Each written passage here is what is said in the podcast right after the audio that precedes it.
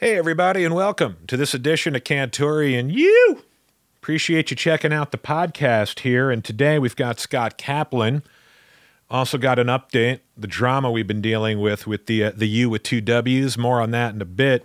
First, I do want to say regarding Scott, I know we've got some new people checking out the podcast because Scott certainly comes with a lot of fans, and he was kind enough his network to tweet out and send links out to this uh, to this podcast. So I wanted to welcome you and uh, let you know that I've been doing this here since I lost my gig over at FM 94.9 the beginning of the year, even though I worked over with Scott for a very short time over at 1090. You can hear some garbage trucks behind me here. I work out of the house now. You hear that? But um, yeah, since the beginning of the year, I launched this U Network, which you can find at uonline.com, Y-E-W online.com. It's an entertainment website, and uh, we produce a steady stream of content, podcasts, videos, articles around action sports, music, craft beer, cannabis, and uh, Mexican food, which is, by the way, my favorite vertical. And uh, we've got a bunch of podcasts in our network, uh, including Chris Cote, one of my partners here at U, he's got the Monday Mass. He releases that every Monday. It's an action sports show. We've got a craft beer show called Let Me Drink About It, a, uh, a cannabis show called Cannaculture. We're going to be introducing a uh, music show here in 2018, along with another surf show. We've got a Mexican food show. Uh, these are all podcasts that are connected to the U Network. And then, uh, of course, this show, which, uh, again, I've been hosting since around the beginning of the year. And uh, if you want to check out previous episodes, check out uh, a guest I had in here, uh, Troy Johnson. That was fantastic. Troy is a uh, food writer and personality, Food Network here locally, San Diego Magazine. We had a great chat. Also, love my chat with uh, Sam, the cooking guy.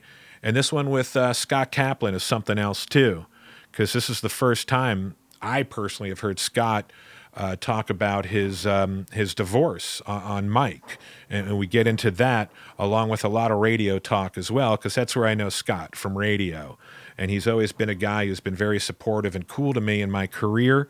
And uh, appreciate him for that, especially the last run at 1090, because that was so foreign and weird for me. Scott was really nice in helping me uh, get my legs, even though I only had my legs for two weeks.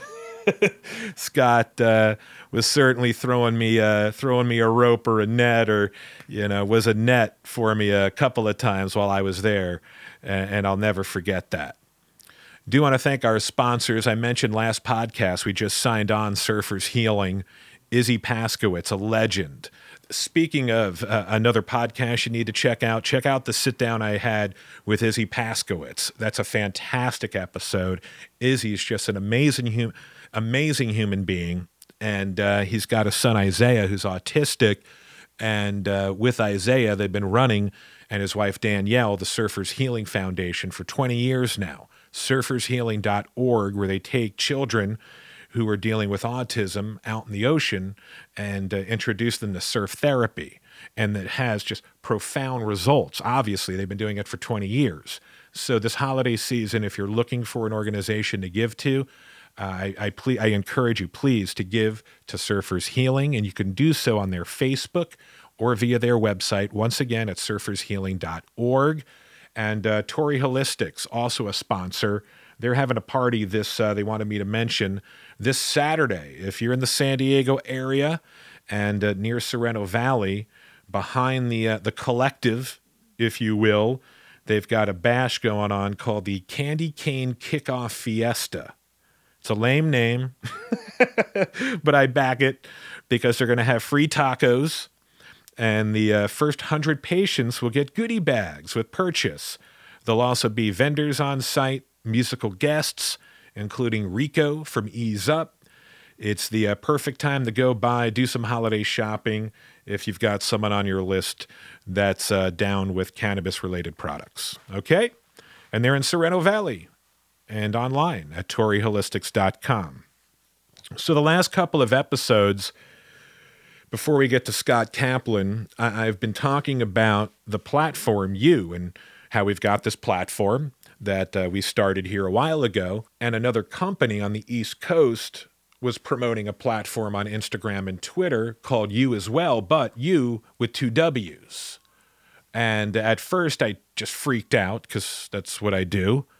And then after breathing, I, I realized that uh, okay, wh- what what do I do here? And I reached out to my friend Alex Kassendorf. Alex, I friggin' love you. Alex and I have been friends for uh, for 30 years or so. How long? No, 20 years. I don't want to don't want to date us too much, but uh, Alex is an attorney up in L.A. But I know Alex from San Diego. He's a he's a local guy, and uh, he's also a Radiohead fan. And we're both in the Radiohead fan club. And when I worked at 91X, Alex would listen to me on the radio. And, and one time I was on the air talking about how I was going to a Radiohead show in L.A. And if anyone wanted to jump in the car, I'd be happy to drive them if they were headed to the show. And Alex called in, and sure enough, Alex and I went to the Radiohead show together, and uh, we've been friends ever since. And that was like back in, like I said, late 90s. So I reached out to Alex, who is now an attorney. He was in law school at the time when we first met, and I said, "Hey, dude, can you send something over to this uh, this media outlet, Barstool Sports, that is promoting you with two W's?" And he did. He sent over a cease and desist. They were quiet for a couple of weeks, and since then, they uh, they never responded formally, to my knowledge, but they have since renamed their platforms. No longer you with two W's. It's now, and I'm happy promoting them, Gone Patrol, G O N E Patrol. So there's no more you with two W's. It's the same content. They just changed the platform names after uh, receiving, I imagine, the letter from my friend Alex. So I wanted to to thank Alex for, for sending said letter and also thank the folks at Barstool Sports for changing the name of the platform. Because when this all happened behind the scenes, I had people like, dude, man, you get damages and all this money and they're worth millions. And that was never the objective. The objective was, can you change the name? And they did. And I really appreciate that. So thank you to uh, all the execs over at Barstool. Appreciate you doing the right thing. Big thanks to South Coast Surf Shops before we get to Kaplan here. South Coast Surf Shops, they've got five locations in San Diego between PB and OB. If you're doing some uh, holiday shopping regionally here in San Diego, please, I encourage you to stop by South Coast Surf Shops. You can also buy stuff online. In fact, if you go to southcoastsurf.com, buy stuff at the uh, on the website and at checkout, enter the promo code U with an exclamation mark. That's Y E W exclamation mark U. You'll get yourself 15% off South Coast, everything at southcoastsurf.com. And when you go into the shop, if you mention you, I, I think they'll give you like 10% off. But either way, I mean, regardless of the discounts, I, I've been saying this now for a year support your local surf shops. Go into South Coast. Don't don't give Jeff Bezos and Amazon your money. If you want to continue living in a thriving community, you've got to support your local businesses. And that's what South Coast is a local business. Uh, the people who run the operation, I promise you, are beautiful people. You want to support these people. They've been going strong since 1974 for a reason. They carry the best shit. the uh, they've got the raddest staff and uh, the best prices. I mean, honestly, go to South Coast Surf Shops, PB, OB, or online at southcoast.com. All right. Scott Kaplan, the controversial Scott Kaplan.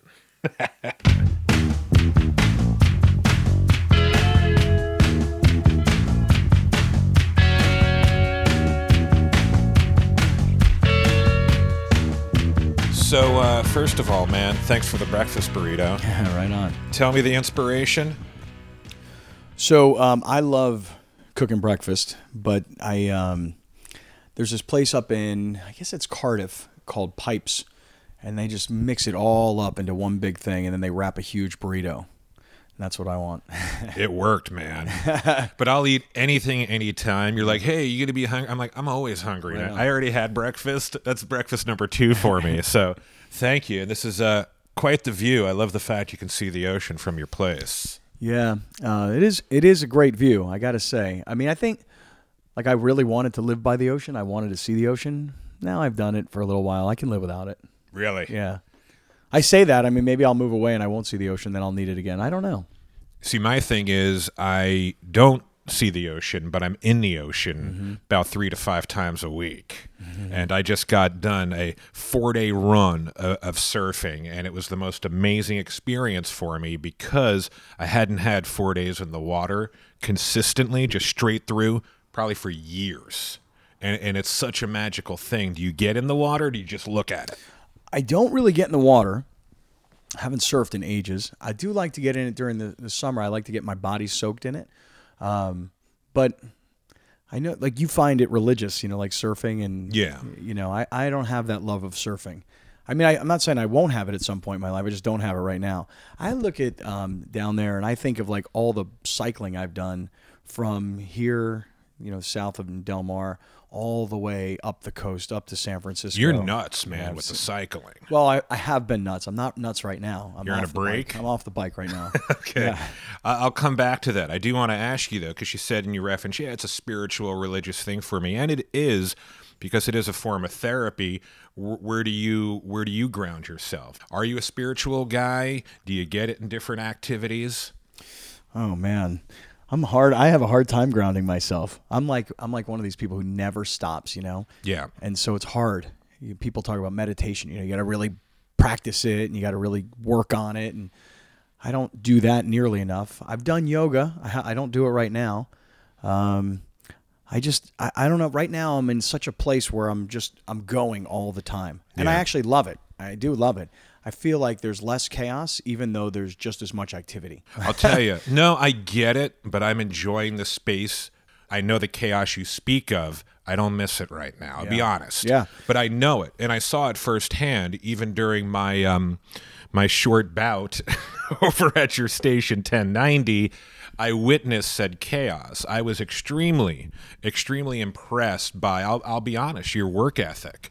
I was amazed by how much you had going on in this team and these people you were working with consistently. And it was an inspiring thing to see because I haven't had that in quite some time. Well, thanks. Actually, it kind of makes me laugh a little bit that you say you, that you know you you found me to be hardworking. I did. because we'd worked together before, you know, and um, I think that there was a healthy respect amongst us. Right. That man, I, like when I watched you work at the Union Tribune, or when you you were going back and forth in between radio, I was like, man, Chris and I, I there's a hustle factor. Not everybody has that. But during that time at 1090, what I saw there was something that I used to have in radio that I haven't had, I guess, in so long. Yeah, and it was just it. inspiring to see Thanks. that. I see what you're saying because you know, listen, when you're when you when you're being forced to do something that you don't really feel comfortable doing, it is uninspiring, Yeah. right? But when you're doing something that you love, the the um the pace with which you do it, you know, the passion with which you do. I mean, that Yeah. that that's on cruise control because you just love it. Exactly. And I did feel that with you. But what was interesting too, though, is when we were at the UT together, I looked at our t- I looked at that experience as we were on equal footing. We're both radio guys, broadcasters who were thrown into this unconventional situation. right.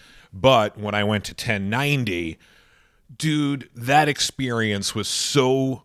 I didn't feel like I was on equal footing with anybody there. And I felt like such a bastard child. And I was like, holy shit, here I am in your house where we were guests in another house. This time I felt like I was in your house, Darren Smith's house, and I didn't belong. Mm. It, it was really a mind fuck at the time.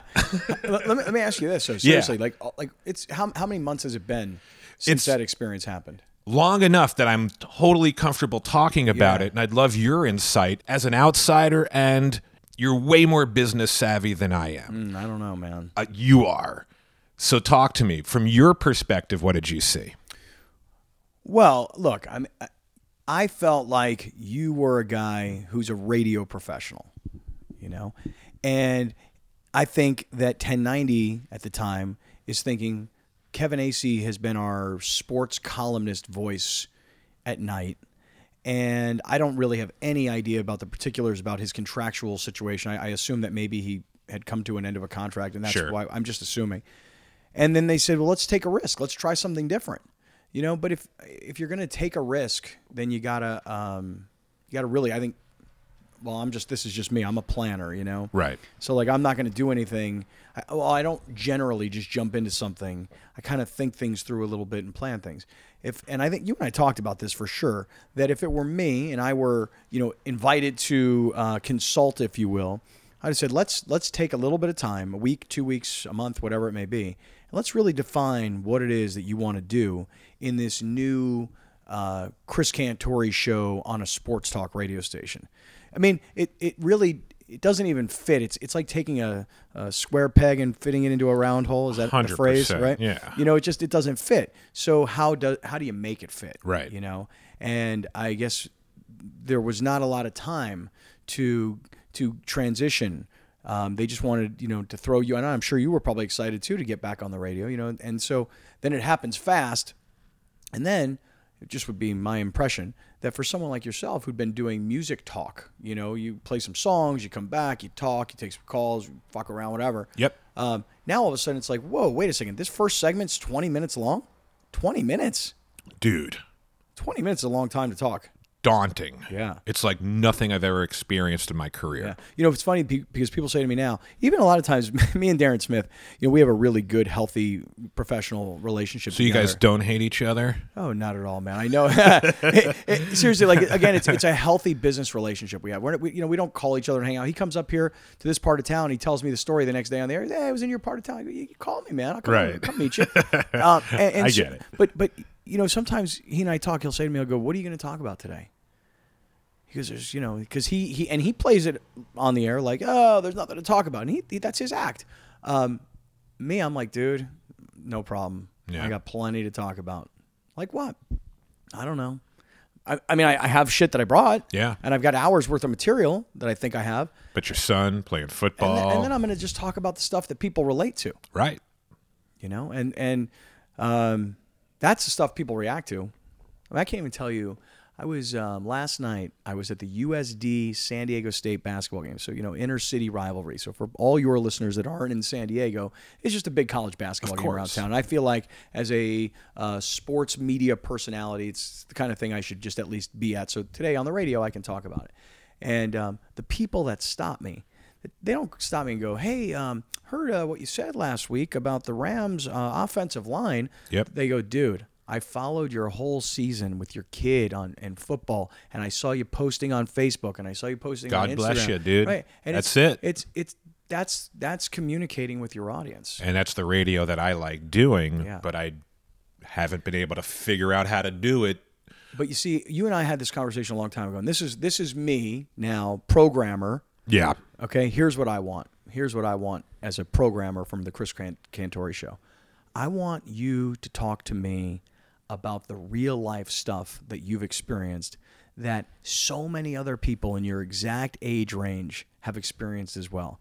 Because you'll come off, in my opinion, as the inspiration for people who say, damn that happened to him too man. I thought i was the only person that happened to. And and that's the the, the morning show that i hear you know It's tough though because I've never been able to find the balance because I feel like when when I do embrace that stuff or put that stuff out there, I feel like I'm whining, complaining, not uh, not being positive. I've been accused of that, you know, be going on the air and, and talking about how the rent in San Diego's out of control and the salaries don't match the rent. You know, that's the type you of radio. the kind of stuff that people talk about Right, and that's the radio I like doing, Yeah. but that was also the radio I was condemned for. You know, well it's got to be the time. it's got to be the, the the the venue is so important You're right. you know this is why i love what you're doing with your podcast and that's why um, i think you know it's funny you say you find my hustle inspirational i find dude you know i'm looking at everything you're doing I want. I'm looking at your know. microphone. I'm looking at your equipment.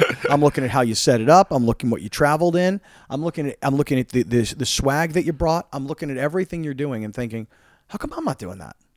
I'll get you there. I'll get you because you're doing a radio show, and that's what ha- you admitted it. You know, you said you're in the middle of the in the craziness. I know what it's like to be in the middle of it. I saw it firsthand with you, but I do think you do have to figure out how can you give the right amount of time to that and curate your own thing at the same time. Well, yeah, and the, the my biggest issue is, and this is you know gets back to the original thing you started with, which is how do you chill out or how do you you know keep yourself cool. Um, so I have the radio show every day, and people know that's what they know me for, right? That they they say, hey, yeah, he's on the radio every day. And Right. most people think, well, you're on the radio from three to seven. You know, I mean, you got all day. And I'll be honest, man, and this is coming from a dude who's been on the radio for 25 years plus in this town. I'm shocked, and I'm not saying this to inflate your already big ego. Uh, everybody fucking knows you, dude. Everyone I surf, you know, hey, do you know Scott Cabley? You know, just you know, when they find out I work in radio, I wish I wish the ratings. I know the ratings. that. Yeah, I know the ratings don't, it's don't necessarily I mean, compliment and, that. And that's and that see that right there is what drives me.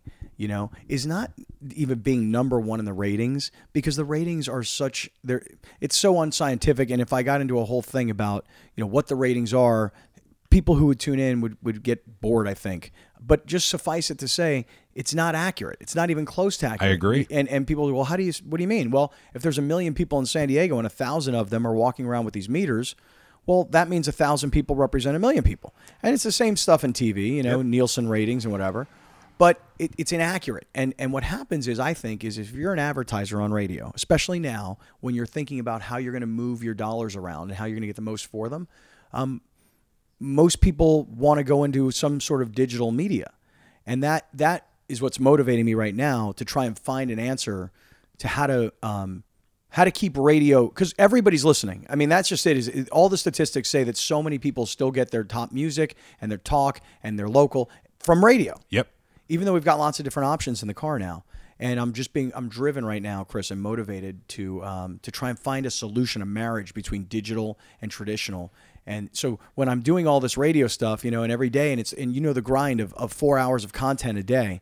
I mean, it's 20 hours of talking a week.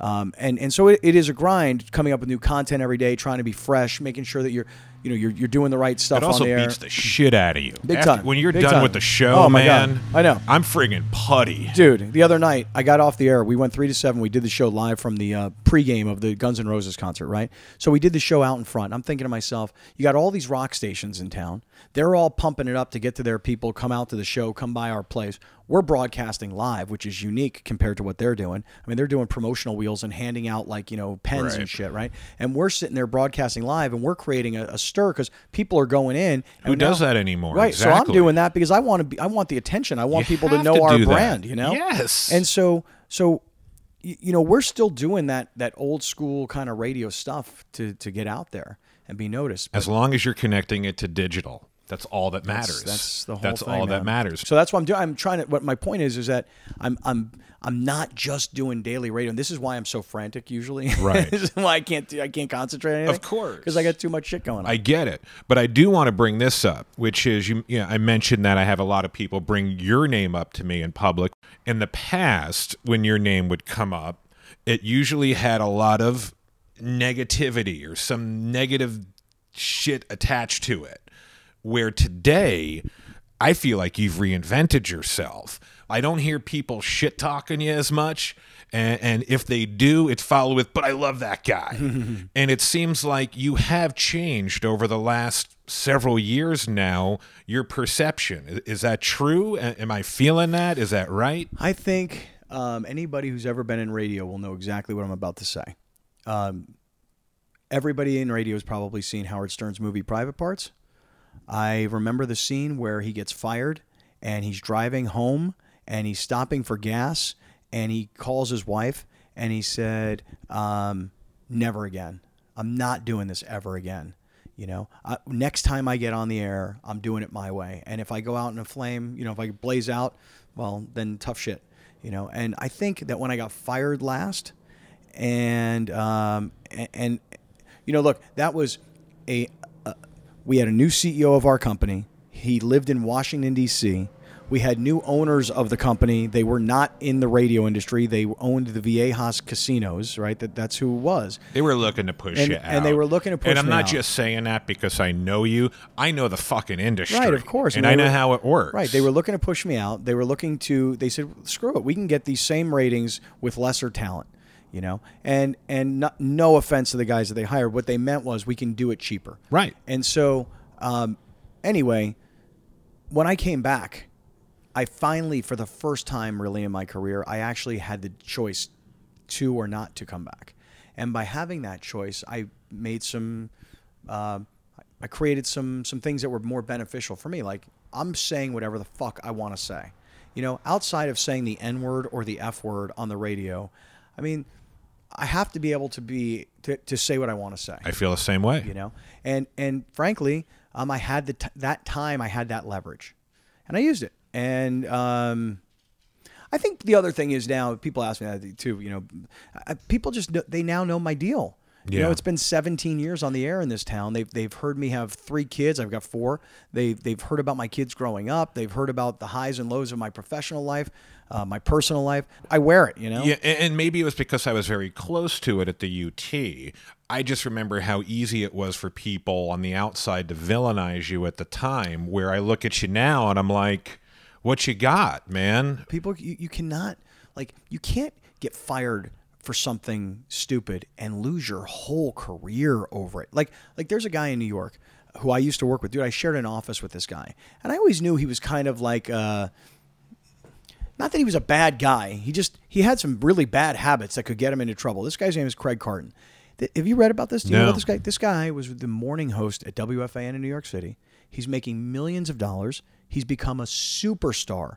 Written books lots of tv appearances. I mean making bank well, it turns out he was running some kind of like a Ponzi scheme in the ticket industry, and he was Oh, maybe I did hear about Dude, he this. was taking so so essentially he owed casinos hundreds and hundreds of thousands of dollars on gambling debt, and who knows who else he may have owed Right. that owed that debt to. And then he was taking, he was telling people, you know, hey, invest in this. We're buying tickets for this concert at hundred a piece. We're selling them at two fifty a piece. And he was taking everybody's money and he was just moving it all around. And now, rich, famous, the life he always dreamt of having, and all down the drain. You know, and that might be really, really hard to recover from Right. versus saying something stupid on the air, calling somebody a, a name that wasn't very nice, but it was intended to be funny, and if it worked for some, it did. If it, But I've heard so much effing worse, oh my man. god, ten times worse. That was the thing that blew my mind. But that's why they, they were just trying to get rid of me. Right. So so you had a you had a you had a CEO from Washington D.C. who was just trying to be a bottom line guy because he's un, he has no emotion in the game because he lives in Washington D.C. So he doesn't know me, doesn't know my family, doesn't know my kids, doesn't know what I do in town, etc. He's just a guy who's a black and white guy. And so he sees how much money I was making at the time, and he said, "This can't go on." right. So, oh wait, we have an opening. He Here just it is. he- so let's get rid of him and let's drive him out of the market. But you know, I'm the kind of person I just this is just bad habits, man. Yeah. When somebody tells me no, I want it more. The you know, same way. you know. I know, when, man. When, when somebody tries to, to to hurt me, I'm coming out swinging. I have that in me too, but I'm really trying to, especially this last year, soften that. I'm really trying to do my best to take that edge out of me because it has gotten me in trouble. I know, but but you know that edge is what has made you, and I think that things like this, this is the new way of media. Yeah, I, I'm always shocked, Chris, how many listeners tell me, like 24 to 48 hours after something happened on the air, how much they liked it because they email me and they go, "Dude, I just listened to the podcast from Tuesday." Yeah. I'm like, and I. I'm thankful, man. I am really thankful. but but dude, I I'm like, you did? Because I don't do that. Like I don't go to other radio stations and go, "Hey, I wonder what this guy said. Let me listen to his podcast." Now, look, I get some podcasts that are emailed to me, and I listen to them. Um, I wouldn't say like religiously, but like Right. like, "Hey, this I have time. Now's a good time." And man, that really was great. I loved it. But I think this is this is the future. You can do what you want to. Well, this here. is what I love doing, but if you can couple it with a broadcasting gig, that's the ultimate goal. And that's what I was trying to do at 1090, but obviously didn't work out. But you never know how things can go in this crazy industry. That being said, it does scare the shit out of me how much a lot of these radio stations are getting gobbled up by corporations. What do you have to say about that? Well, I mean, like I, I look at this last big move, right? I mean, CBS Radio for years was such a brand, Right? and and I I worked for CBS Radio. Um, I I was like aspired to work for those guys. You know, when, when I work on these Monday Night Football games, you know, Westwood One Radio. Well, Westwood One was a great brand when it used to it used to be CBS, Westwood One, blah blah blah. It I remember. I, I remember listening to Howard Stern and Stuttering John would never identify himself as from the Howard Stern show. Yep. Hi, I'm from CBS Radio. Yes. You know, and and so CBS Radio was such an iconic brand to me, and um, to see CBS and the way the media world has changed, to see CBS Radio get split off, if you will, from big CBS, and then and then get gobbled up by Entercom and watch Entercom become the number two media broadcast company in America, and and to know that the number one is in huge financial trouble. I don't know how that all really works which with is iHeart, right? yeah. So um, I'm blown away by it. That that you know it's, it's just a, a massive move. So then you're left with who else can you really work for in this town? Well, you see, the thing is, is um, I really don't know. Like the like the future of, of radio in this town. Like for me, I look at at 1090 right now, and I think I've got like two and a half years left on my deal, and I just wonder if um, I wonder if will will there be other companies now like Entercom looking to go into sports or looking to go into talk um, to attack the demographic Right. and, and in the case of Entercom, obviously, you know they've got the Padres now, and they've got to find a way. Yeah, to- what are they to- doing with that? You know, there's all the rumors that they're going to somehow try and support their four years that they have remaining with the Padres with some sort of sports or talk programming. Wow. So that's been a hot rumor in town. Um, On the FM stick. Yeah, And then you would have your station, and then you would have the iHeart 1360 station, right? yeah, and and it's and I just don't know that there's enough sports fans to go around. I Right. can hear my dog. In Is the that the dog background that attacked my knee? Yes. He drew blood, by the way. Did he? Yeah. You should sue That's me. impressive. You should sue me. It's all right. I know you have nothing. I know exactly. what you see is what you can have. Uh, I play. I want that. I want that Christmas tree. that is a Hanukkah bush. Your Hanukkah just, bush. just so I don't feel guilty when I go to synagogue once a year. I do love the Hanukkah Harry on the mantle. Yeah, I think um, I think there's actually another name for that, but my kids would know. How old are the kids now? My kids are 17, 15, 14, and 11. Jeez. I know, dude. I've got an 11 and a 9. And the 15 and 17 year old area scares the shit out of me. Dude, you don't even understand what just happened here. Um, in fact, if you look right here, see all those sunflower seeds? I just found those. Um, in they're in a something that's holding a cup of coffee on a on an ottoman. Right. Um, last Monday night, I was working in Seattle. I was at a Monday night football game for Westwood One. Right. And um, my son, who's 17 years old, senior in high school, has pretty much the entire football team here in my house Come on. and hot chicks, and they're off for the week of Thanksgiving. And I come home, and I'm like, something's wrong here, man. Something is wrong because I I knew that the house was going to be clean on Monday because I was coming home on Tuesday morning, and I wanted it to be a certain way. And I came home and sunflower seeds and cigarette butts, Come on. and and like beer cans and stuff. And I go, what what what happened here? My dad, my, my son's like, you know, me and the guys had a couple beers, Dad. You know, it's cool. and I'm like, I'm like, well, as long, you guys didn't go anywhere, right? You just stayed here. He's like, that's right. I'm like, okay. And then I just started to investigate things. I'm like, okay, nah, something happened here. What what's going on? And then of course my 13 year old daughter was here for it all, so she had video Boom. and, and yeah, evidence now. And she had the time of her life apparently because the whole football team was here. And um, I know it sounds terrible, but uh, but I, I actually said to my son, I go, dude, I'm very proud of you.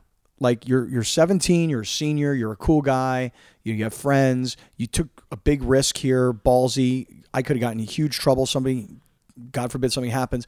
I'm like, so it was really not a smart thing to do, but it was a gutsy thing to do. I said, but the smart man doesn't let your dad find all this crap when he gets home. Exactly. The smart man cleans the mess, and we never have this conversation. and the smart man doesn't let his sister run tape. Correct. That's right.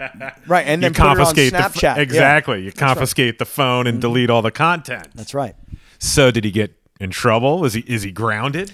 Um, he's not really grounded. I didn't, you know, Because that's a rite of passage, isn't it? If it gonna- becomes a recurring thing, then it's a problem. But the first time, isn't that a rite of passage? you know what? Honestly, the house was ninety percent back to normal, yeah. and I said, I, I, at least you guys tried. You know, maybe it was in the eighties. Yeah, I think I may have said 85%. I'm giving a little too much credit.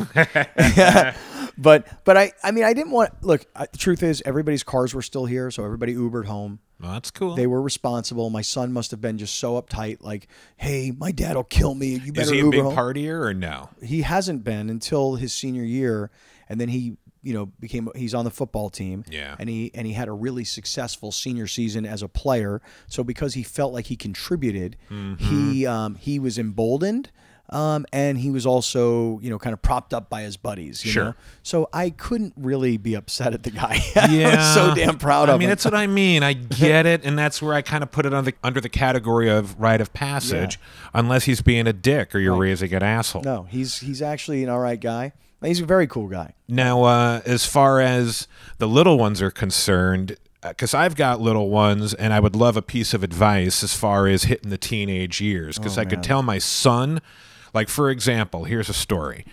My son has a sore throat, and he's been complaining about having a sore throat for a couple of days.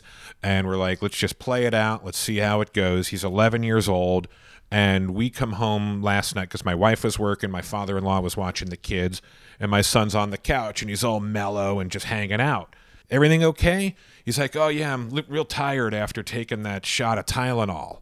And I'm like, my kid is taking drugs on his own, mm-hmm. taking a shot of children's Tylenol without parental supervision. And then it scared the shit out of me because then I'm going down the, the rabbit hole of when is it going to be the weed or the beer? So, so I mean, listen, I, I think when when we were kids, like weed was very taboo, Right. and very illegal and very frowned upon. And I can remember my dad like finding like um, grass in the um, bathroom. You know, like from my shoes or whatever, and he's like, "Is this weed?" Like, they, they were nuts. I know. You know, they were- Militant. They were, crazy. I'm like, "It's not weed. It's just grass." I mean, the other kind of grass, you know. And so, so um, it's hard now because these kids now, man, they got weed everywhere. Really? Oh, dude. Because I really don't know what's around the corner. Oh my god! I mean, right? I mean, there's weed everywhere, and it's not just like. Well, first of all, how many people do you know smoke weed anymore? I mean, everybody is vaping, Truth. and and taking edibles. Yep. And so I know that these kids, even at young ages, have this stuff. Damn. So, you know, I'm trying to I'm trying to tell my kids, look, you know, you're growing up in a different era. When I grew up, um, if you were gay, it was problematic Right. in the neighborhood. Now, if you're gay, that's cool. Do Yeah. your thing. Whatever. Have your own. Do your thing, man. Back then, if you smoke weed, you were a bad kid. I know. Now it's like, yeah, like so does everybody. I mean, Where or at least it- that's sort of the the nonchalant attitude Right. towards weed nowadays. Where does it opinion. fall fr- from your vantage? Where does it fall next to alcohol? Um, I'd much rather have my kids Smoking weed. than than drinking alcohol. Okay, but just from the I perception. mean, even of- though I don't want them touching no, it. yet. no, of course. I mean, like, is weed more socially acceptable than alcohol? I don't think so. I think a lot of these kids, I think, because I ask my kids a lot about it. And like one of my daughters is like, Dad, can you come get me? I'm like, Yeah, is everything okay? She's like, You know, there's the kids are smoking weed and, and I don't want to be a part of it. And I actually really respect that That's out of her. Yeah. She's she's 14. She's not into it at all. She doesn't like it.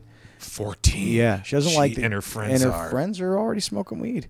Yeah, and you know they get these these little um, pens, these little Oh, uh, yeah, the vape vape pens, pens and the cartridges. And somehow they get these cartridges, and and I'm like, you guys, this is not something you should be doing right now. Yeah. You know, your brains are not fully developed. Th- That's my parenting thing to say. Of course. It's true though. You guys should not be doing this. of course. You know, you get you get to be 18 years old and you're in college and you want to do all this, dude, go for it. Yeah, man, it's just such a trip for me because my son's 11, my daughter's nine, and I don't even know. I don't think they know what it is. Yeah, I- I- Same thing with girls and sex. It's just like I'm waiting for that. Oh, yeah. When's that hum? When when is the hum? I took my my my 11 year old to KAABOO for one night, and um, there were people smoking weed everywhere, you know, and the smell of weed Yeah. was there. And um, man, oh man, she goes, "What is that smell?" And I'm like, "I think that's kettle corn that got burnt or something. I think. I think that's what that is. You know what she said to me? She's 11. She was, you know what she said? Uh. she was, no, dad, it's weed. That's awesome. See, my kid, my 11 year old would never say that. Although he would smell it and say, "Wait, Dad, that's the same stuff I smell at home. What's going on Wait, here? that smells like daddy. What's going on?" exactly. Like my mom for years thought we had a skunk problem. So uh, Don't mind my dog. He's just Yeah, man, anytime anytime somebody walks balls. Anytime somebody walks in front of the house. So, while on the subject of family, I do want to ask this delicately, and I know this is something you don't throw down on mic often, if at all. Um, knowing that you were married for quite some time, uh, what's the situation? Is this uh, is this the house that you're living in with just the kids now? So I've been married for 17 years, and um, I've been separated for a year. Okay, Yeah. So it's uh, it's a separation at this juncture. Well, I mean, it's it's it's everything is well. No, I mean, I'm getting divorced. I, I just don't talk about it a lot because, you know, if I talk about it on the radio, I know what's going to happen. You know, my kids are going to, my kids will get upset, and I just Right. don't want to upset them. You know, the dog is this dog is on you, Chris. This I dog know, likes man. you. He This didn't dog- like me asking that question. He's like, "Are you asking my dad about his relationship?" it's just it's hard, you know. You, you when you, um, I'm the kind of person that divorce, bankruptcy, these sorts of things, I constitute those as failures, I get that. and they're not necessarily failures. You know, I can point out a million people, exaggeration, but I can show you a list of very famous, rich people who at some point in their life declared bankruptcy. Um, I can show you the most motivational business types in the world who've been divorced. Yep, You know, it, I, I thought of it as failure because that's the way I grew up. me too. You know, my parents are married.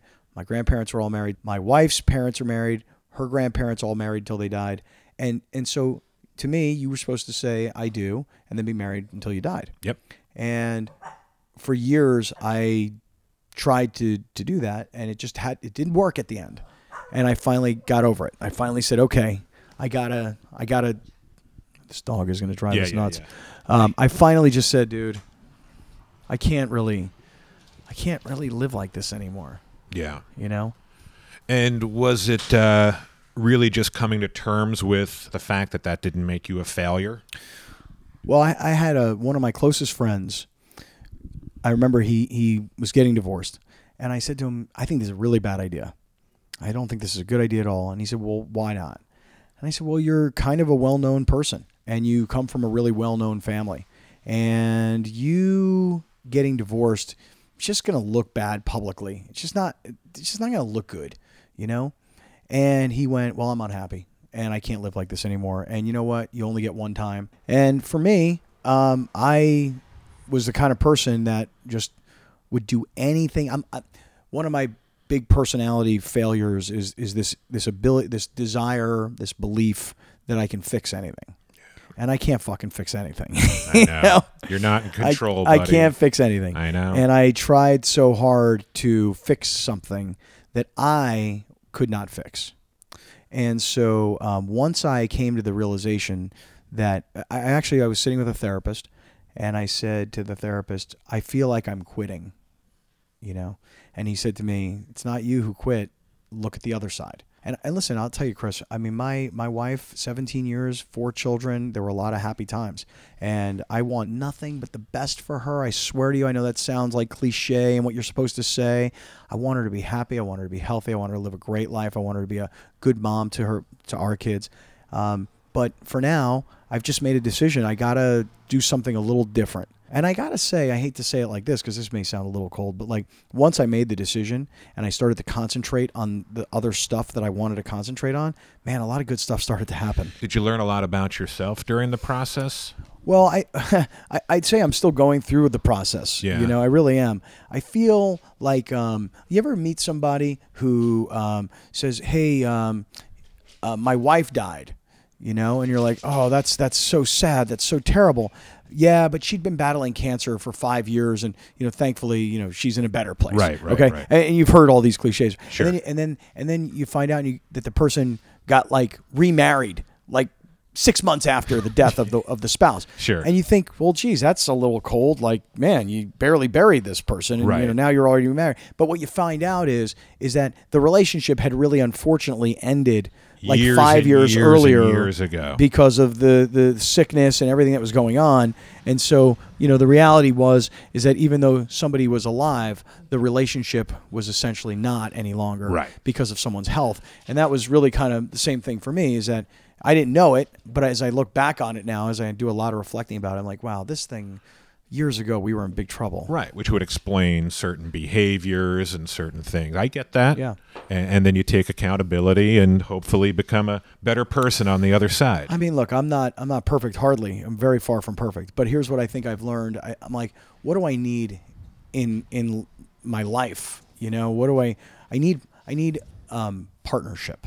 You know, I need um, I need someone who and I'm not looking for that person yet. you Yeah. know, I'm just it, things are things are still raw. I know. You know, I know what you need. But I guess what I'm saying we all is- need the same thing. Yeah. You need a partner. You need someone that's rooting for you, pushing you along, lifting you up when you're down, the whole bit. yeah that's that's what we're looking for we're, we're looking for partnership and and um, you know that's that is ultimately you know i can't believe i'm really talking about this but i mean that's ultimately what i didn't feel like i had any longer in the relationship that's all Yeah. you know Well, I appreciate your honesty, man, and your transparency on the subject because uh, people who listen to this podcast, it's not gonna.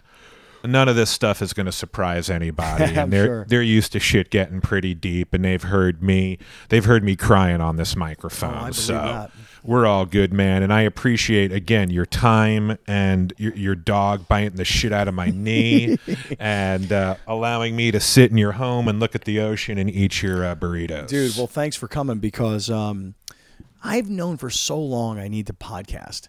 And I, I was using like the radio station to podcast some things um, but i never really felt like i um, i was podcasting what i wanted to podcast right? you know, I was sort of still podcasting some sports talk related stuff. I did a podcast with Kevin Acee, you know, newspaper guy versus radio guy, just two guys debating back. I forth. remember. and it was fun for a little while. Ran its course.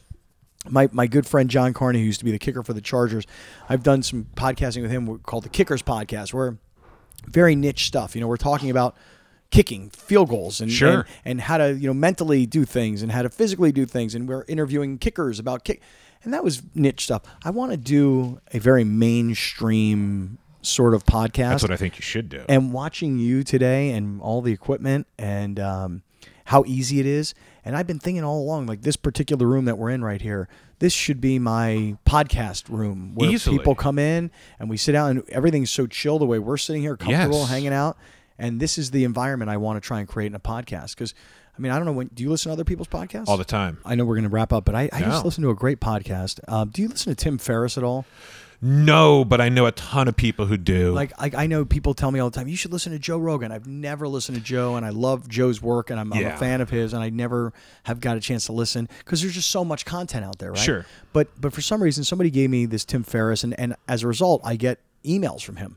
I mean, dude, constantly berating me with emails, and I mean, good. Like, it's not like bad. He gets me once a week. I look at it. Am I interested? Am I not? I mean, it's really amazing the way he's connected to his audience. That's what we're doing here. Yeah, and, same thing. And he he he sent an, a um, a podcast the other day, twenty minutes long, about saying no, and I'm the worst at saying no. you and me both, Dude, buddy. people ask me all the time, and I'm like, in my heart, I'm going, don't say yes. Don't say yes. You have other things to do. It's taking your time. You have your kids you got to deal with. You, you got, you know, it's too much time. It's too much travel. Don't say yes. And then I just say yes because I can't say no I do the same thing. and he told this amazing story and he actually put, he had a new book and he wrote in his book um, he, he gave examples of people turning him down for interviews for his book and he gave these three examples and they were all like you listened to them all and you went those all sound like legitimate reasons not to want to do this so today i finally decided to put it into motion i said i've got to say no to something and i have a guy who I've known for years, and I have a little tiny bit of a business relationship, very little. Um, and he and he wanted me to come MC a charity function, I get him all the time. And I and, and he had seen me, and he had seen me at a charity function, Yep. just a few months ago, and he said, "I really would love it if you would come MC this," and he explained to me what it was about, and it was a phenomenal charity, so good, right in my wheelhouse. You know, um, it was about college kids who coach underprivileged kids. They get college credit for it. The kids get like a coach. The, the numbers are staggering how much it helps these kids in in, in underserved areas um, when they get coached. And it sounds like such a great charity, but I just can't make the commitment. Yep. So I, after listening to this podcast, I, I wrote the nicest letter I could write saying, Thank you so much for inviting me. I know it's going to be a huge success. What you may not know about me is that I'm busy with X, Y, and Z, which means I cannot add anything else to my plate right now. Here's a suggestion for someone who I think would be a phenomenal person to host your event. What a great way to you, handle you know it. and then and i said but thank you so much i know it's going to be great i look forward to hearing all about it but i'm just not able to right now thank you and i felt so relieved i felt so relieved and i thought to myself i know the night of the event the stress that i'm going to put myself under I know. I want it to be great. I want to do a good job. I want these people to to walk away thinking that I did them right, but I don't want to be here because you know what? I don't have a babysitter at home right now, and I've got four kids at home, and I really need to be there. My daughter needs help with her homework, or I committed today to something in March, and my daughter's got a soccer game, and now I can't be at the game because I committed to these. I I just can't do it right now. I know. And then inside, and this is what's even worse, it's even hard for me to admit this. I sometimes will find myself in those environments after saying yes, actually building a resentment on 100%. sight. Hundred percent. And then I start beating myself up, going, I'm such a dick. I'm such a dick. Hundred percent. You know that feeling? dude I, I i hosted this event um, over the Breeders' Cup. This was a couple weeks ago. It was a big international sporting event okay? And i knew i needed to be visible. And um, I, I, dick Enberg was being honored and I was somebody who helped convince Dick to please be a part of it to help raise money for the Boys and Girls Club, and and I promised that I would MC it right. And I swear to you, two days before this event, I'm dying. Yep. I'm absolutely dying because because I know that I want it to be great. I You know. and I and I'm not as prepared as I should be, and I've got way too much other stuff going on. And in the end, I must I'll tell you that in the end, I pulled it all together. I I had um, probably one of my best performances ever as an MC. But the whole time I was dying because I just knew that I wasn't, I didn't feel as prepared as I wanted to be. I wanted to give this maximum effort. I wanted this to be special for Dick. I wanted it to be great for the Breeders' Cup. I wanted it to be awesome for the people who came in from outside of San Diego. I just put so much pressure on myself. And I know that sounds ridiculous. Like anybody listening to this going, please stop being such a pussy. I know, get it. But but you'd be shocked how many performers are dying before they go out on stage and perform. you know? Exactly. At the same time, what is the biggest fear that people have in their life?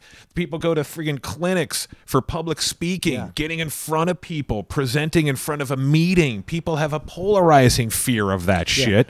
And so do we. I've never really had that terrible fear. What I'm saying is this anxiety of The leading uh, up to. right. It's it's I want it to be great. I want to do a great job, and and I'm overcommitted. When you're overcommitted, okay, I'm finding this. This is like my you know my thought going into 2018 is is that I can't make everybody happy. yeah, you're going to let somebody down when you overcommit. Right. And that's what I do all the time. So I'm trying to go into the new year with less clutter, with um, with less chaos, so that I can concentrate on the things that I actually really want to concentrate on. And those things, at least as I look forward just a little bit, are the radio show, yep. um, continuing to cultivate relationships with the audience and the advertisers. So keeping the radio show successful and making it more successful. That's like always top priority. I have this startup business now that is I mean, it's just unbelievable how I got into this business and where we're going in this business. That's like I've got investors now. I've got people looking at me saying, "Where are we? You know, how's Yeah, my money? gotta Is my to money?" people. Yeah, and and I'm I'm trying to put every ounce of energy into that, you know, and and beyond that, I've got four kids and one that's graduating high school, and I've got three girls, and they're all becoming teenagers. I want to put every ounce of energy into that. Now I'm You know what I mean? stressed. I mean, my point is, is that you, you just, but at some point, it's okay, I think, to actually say to somebody, "I'm really sorry, I just can't Yep. anymore." Well, it's interesting, man. There's a guy. I learned so much of my life lessons and wisdom from people I meet in the parking lot down at the beach. It- It's been that way now for 15, 20 years. And there's a guy who lives out of his van. He uh, he he's a bona fide vagabond. I mean, the guy lives out of his van. He's off the grid and celebrates the fact that he's off the grid. But you would meet him and say, "Wow, this is no different than me or you. Just regular guy, well educated, had a career, and then went off the grid. Lives in his good-looking dude, great surfer." But uh, I'll never forget one day he pulled me aside and he said, "I forget the exact verbiage, but." It, it relates to what you're saying, which is a man who can say no is a man who has power or a man who is free. And I'll never forget that. That's an amazing thing to say. And I just remember thinking that, going, wow, I don't know really what that means. But in context with what you're saying, it's just. Well, think about it. I it mean, rings so true. Yeah. I mean, I feel so powerless in my inability to say no that it's as if I'm just anybody's who wants me. Yeah. And I know that sounds again, it's I don't mean to come off sounding arrogant. I guess what I'm trying no, to say is, no. is like, okay, so somebody has a charity event. It's a really amazing, worthwhile experience, and it's something that I should support, even though I'm supporting a bunch of other stuff. Um, but I can't be everywhere. Right. And and I do you know, I always feel like, you know, I do have four kids at home. Is that can I just rely on that and use them as yes. an excuse? I say yes. Yeah, I mean, I mean that, that's just it. It's like I, I Listen, do. I got I four do. kids. I got a bunch going on. I'm really sorry. I just can't do it. You know? And people can relate to this though because it's no different than my wife and in her circles and saying yes to all these different commitments and then getting overwhelmed. People can relate it to their individual lives as well. It's not just the life of somebody who's on the radio being asked to auction or MC an auction or whatnot. right. So- I mean, right. It's it, it's no different than hey, can you come join the PTA? Well, I'd love to join the PTA, but I'm working. Exactly. You know? working full time, and we got to get the health insurance and everything paid. So. I, I celebrate the fact you're learning to say no, but I also new. celebrate the fact that uh, you said yes to this. Well, dude, anything for you, man. Seriously, I mean, we're brothers, colleagues, friends, and uh, and again, I I can't wait to get into this myself. Thank you, Scott. I, I, I appreciate that, man. Especially after a pretty tumultuous year, it's nice to know you have uh, people out there who who support and, look out for you, and that's what it's all about this day and age. You got to look out for each other, right? Absolutely. And I look out for you, and I appreciate you looking out for me and what we're doing here at YEW Online. Again, if you haven't uh, checked out the website, please do. It's yewonline.com. We're also on Facebook, Instagram. Those platforms are starting to move. And if you want to show your support, best way to do so is by visiting the U store. Get yourself a t-shirt, a hat. We've got some new beanies in there and uh, rad long sleeves, which has the uh, the sugar skull designed by my homie Nate over at saltytimbers.com. Get yourself uh, a piece of gear, merch. That's a great way to uh, support and represent at the same time. And if you do order something at yewstore.com, ustore.com, uh, in the next couple of days or week or so, I'll make sure the stuff gets shipped out before Christmas, okay? Appreciate you. Love you. Until next time. Oh, I do want to thank the patrons. I always forget because it's always weird talking about Patreon because, I mean, your money helps so much, but it's so weird taking it. Swear. But uh, thank you to the patrons. We do have a Patreon at patreon.com forward slash U, Y E W. Thank you to Dave, to Mike, to Forrest, to Butch, to Jason, to Mariposa Ice Cream with locations in Normal Heights, Oceanside, Temecula, and uh, technically Mariposa, the executive producers of the show, based on their contribution. And, and I love you all. I really do. Until next time, be well, much aloha, and RIP Dick.